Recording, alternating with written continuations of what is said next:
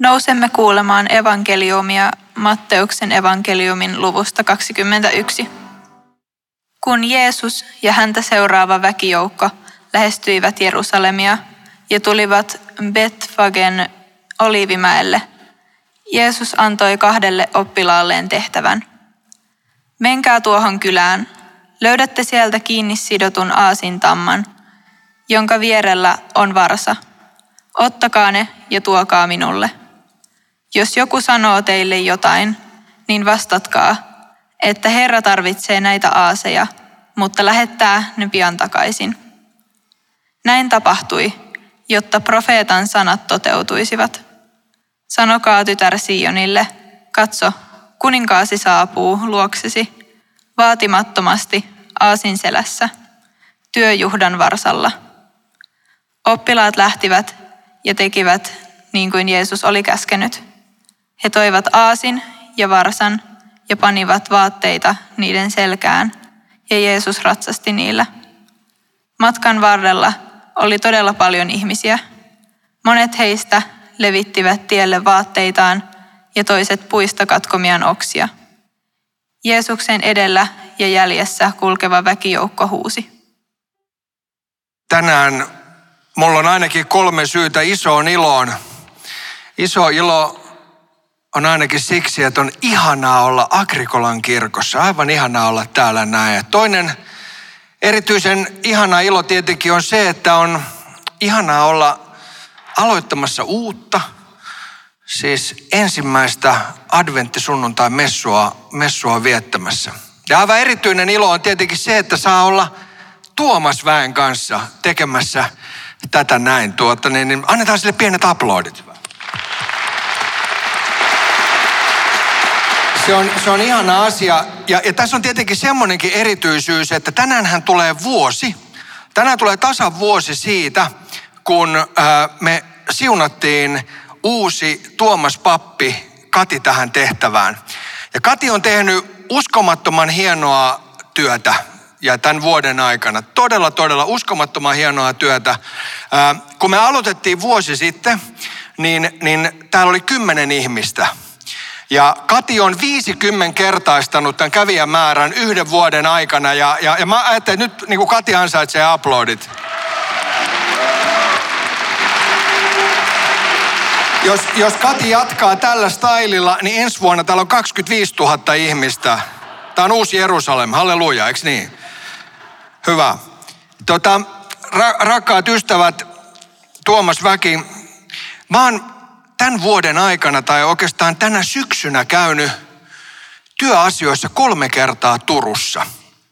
Ja, ja vielä jokaisella kerralla ollut siellä aika pitkään, siis muutamia, muutamia päiviä. Ja se on tietenkin helsinkiläiselle aika, aika paljon vaadittu, että on monta kertaa jo oikein monen yön verran siellä. Mutta tuota, Turun ja Helsingin välillä kulkee kuitenkin erinomaisen nopea tie – ja, ja tota, tämä tiehän on ollut näiden kaupunkien välillä oikeastaan keskiajasta alkaen. Silloin tosin toinen päätepiste oli Viipuri, mutta, mutta käytännössä voidaan sanoa, että tätä väliä on siis kuljettu, kuljettu sieltä keskiajalta alkaen. Turun ja Helsingin välisellä tiellä on nimi. Turun ja Helsingin välisen tien nimi on valtatie valtatie 1. Se nimi sille on annettu 1930-luvulla. Tuollaisen nelikaistaisen valtatien rakentaminen on ollut tietenkin aika pitkä ja suuri hanke. Siitä itse asiassa muistuttaa se, että jos ajelee Lohjan kohdalla, niin siinä on muisto näistä viimeisen vaiheen tunnelitöistä – siellä on semmoinen kyltti, jossa on hankerahoituksen keston kertovat vuosinumerot 2005-2009. Ja ehkä joku on rakennusvaiheessa turhautunut valtatien odottaja, koska joku on käynyt maalaamassa sinne yhden nollan päälle numeron kaksi, niin että kyltissä lukee 2005-2029. Siis kyltti on ikään kuin jäänyt huokaukseksi siitä, että eikö tämä valtatie koskaan valmistu, ja ehkä toisaalta muistutukseksi siitä, miten mittavasta ja suuresta hankkeesta on, on kyse. Mutta ajatelkaapa sanaa valtatie, valtatie. Se on aika komea nimi, valtatie. Sillä tarkoitetaan Suomen tieverkon pääteitä. Ja sanassahan voi kuulla viittaavuuksia valtavaan tai valtavuuteen tai sitten valtaan. Tässä maassa on 28 valtatietä ja ensimmäinen on tuo Turun ja Helsingin välinen valtatie, kansankielellä ykköstie. Ehkä se ykkönen muistuttaa näiden kaupunkien ensimmäisyydestä, entisestä ja nykyisestä pääkaupungista. Nyt joku saattaa miettiä, että onpa kiinnostavaa, mutta tota, miten tämä liittyy näin, niin kuin näihin kirkollisiin asioihin. Ja nyt ystävät kerron sen. Nimittäin ne, jotka tarkkaan kuuntelivat tuota juuri äsken luettua Jesajan kirjan ää, jaetta, niin siellähän ensimmäisessä, ää, ensimmäisen adventti sunnuntain tekstissä on ihmeellinen kehotus, yhden jaen kehotus, jakeen kehotus. Tasoittakaa valtatie. Jesaja 62.10. Tasoittakaa valtatie, tasoittakaa valtatie. Valtatie mainitaan ton tämän päivän raamatun kohdan lisäksi neljä kertaa raamatussa. Ja jokainen niistä maininnoista löytyy tästä samasta profeetta Jesajan kirjasta. Vanhan kirkkoraamatun, siis 1700-luvun käännöksen mukaisesti tämä tasoittaminen on tarkoittanut polkujen silittämistä tai tien perkaamista. Ja mä luulen, että jos mentäisiin tienhoitoyhdistykseltä kysymään, niin ammattikielellä puhuttaisiin varmaan lanaamisesta. Siis parinkymmenen tonnin painoisella kuusipyöräisellä tiehöylällä saadaan tienpohjat lanattua tasaisiksi. Ehkä ne koneen eri osat auttaa mielikuvan kirkastuksessa. Tiehöylässähän on takarepi ja puskulevy ja karheen kokoaja. Sitäkö valtatien tasoittaminen on? Rakas Tuomas Väki, raamatussa valtatiellä ei ensisijaisesti viitata kahden paikan väliseen tiehen, vaan johonkin, joka avaa reitin uuteen, reitin johonkin uuteen vaiheeseen. Valtatie on Jumalan tai hallitsijan tulemista varten, se on pyhien tie. Herran tien kulkijoille tehty tie. Tie, jolla toi Jesajan kirjan mukaan ei tyhmäkään eksy. Näin siellä luvataan. Jesajalle siis valtatie on sananmukaisesti yhdistelmä kahdesta osasta, vallasta ja tiestä. Se on tie, joka on valtaa varten. Päivän raamatun paikassa meitä käsketään tasoittamaan valtatie. Valtatielle on siis tarve ja Jesaja käskee ihmisiä, siis meitä, tasoittamaan tuota valtatietä. Kun sitä tänään kuuntelee tätä kehotusta tai oikeastaan käskyä, tasoittakaa valtatie, niin voisikohan tämä olla meille tämmöinen kulkutaudin keskelle huudettu käsky? Voisiko tämä lähteminen, meneminen ja porttien avaaminen olla toimintaohje juuri tähän aikaan tälle seurakunnalle? Siis voisiko tämä olla käsky, joka ohjaa meitä tekemään Jumalan tulemisen ihmisen elämään näissä vaikeissa hetkissä ja kaiken tämän kurjuuden ja kauhun keskellä jotenkin helpottamaksi? Siis jollain tavalla meidän tehtävä olisi tasoittaa tietä. Käsketäänkö meitä poistamaan pieniä ja isoja esteitä, jotta Jumalalle ja lähimmäisellemme olisi tasaisempia tapaamispaikkoja? Voisiko tämä olla Herra Sebaotin laki, joka käskee meitä kohtaamaan ihmisiä ja altistamaan itsemme vaikeisiin maastoihin? Eikö rakas Tuomas Väki, tämä on aika ajankohtainen ohje. Siis ei kahden ja puolen tuhannen vuoden taakse, vaan tälle päivälle. Siis juuri tänään meidän pitää kestää haasteita.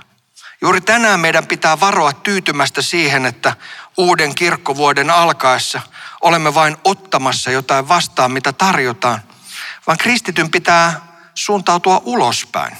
Meidän pitää olla valmiina työskentelemään kovaa, jotta kaikki ne ihmiset, jotka ovat puolentoista vuoden aikana jääneet etäälle, jotenkin pääsisivät turvallisesti takaisin tien lähelle, tien viereen ja ehkäpä tien päälle. Raamattuhan muistuttaa meitä siitä, että porttien avaaminen on oikeastaan vasta ensimmäinen askel. Jotta kansa pääsisi sisään, meidän pitää mennä ensin ulos.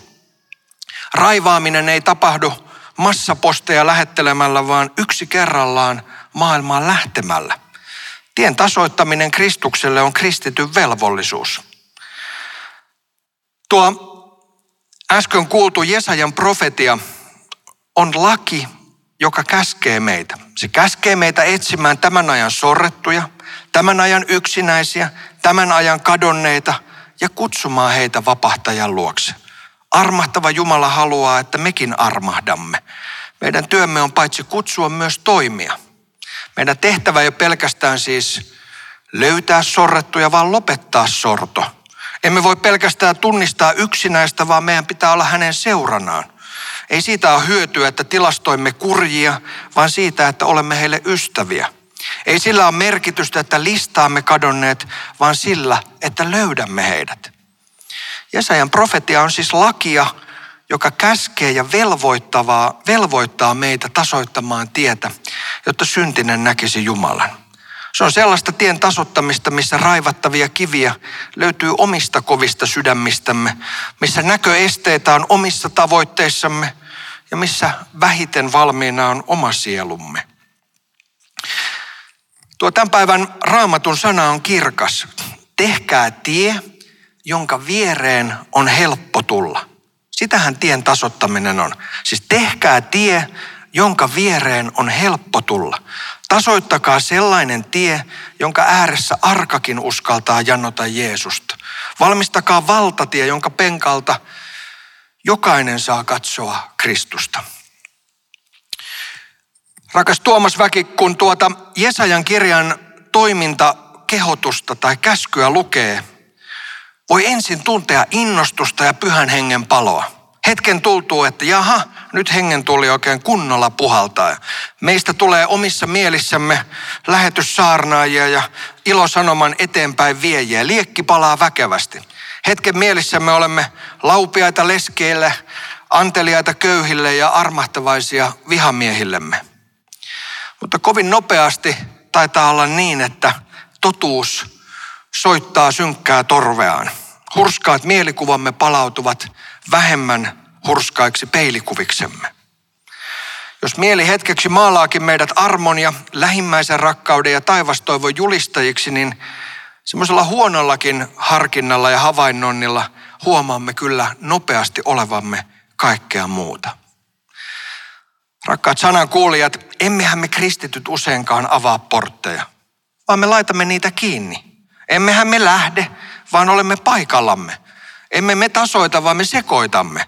Emmehän me ole valmiita raivaamaan, vaan varomme vaivoja ja kartamme koettelemuksia. Meille on siis annettu selkeä tehtävä, mutta se tehtävä on äärimmäisen vaikea meille ylivoimainen. Hyvät ystävät, päivän evankeliumi on siinä, että Jumalan rakkaus ylittää tehtävien taakat. Kristin uskossa Jumala tulee meidän luoksemme. Hän tulee ylhäältä alas. Tuossa päivän evankeliumissahan viitataan profeettoihin ja kerrotaan, että Kristus tulee luoksesi lempeänä. Jeesus tulee hiljaa ja hitaasti. Kansa on siis innoissaan ja äänekäs, mutta Jeesus itse tulee nöyrästi.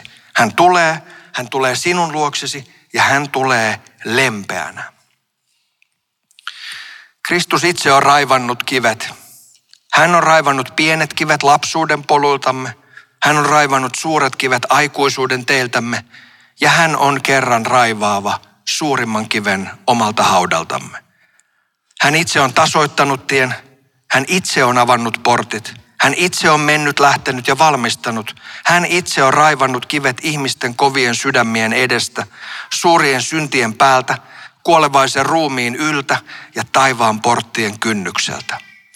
Ensimmäisenä adventtina alkaa odotus, jonka päätteeksi syntyy ihmiskasvoinen Kristus, jonka ainoa tehtävä on rakastaa meidät keskeneräiset Jumalan silmissä täydelliseksi.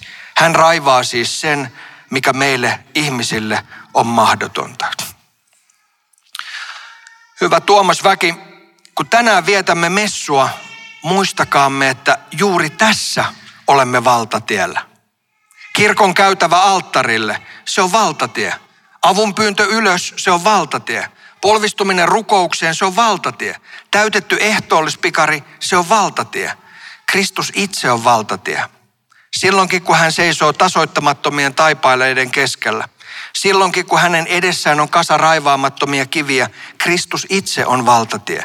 Hänen hapuillen kiinnittyen, hänen lupauksiinsa toivoen ja hänen kuolemaansa, ylösnousemuksensa uskoen valtatie taivaaseen on tasoitettu jokaiselle meille.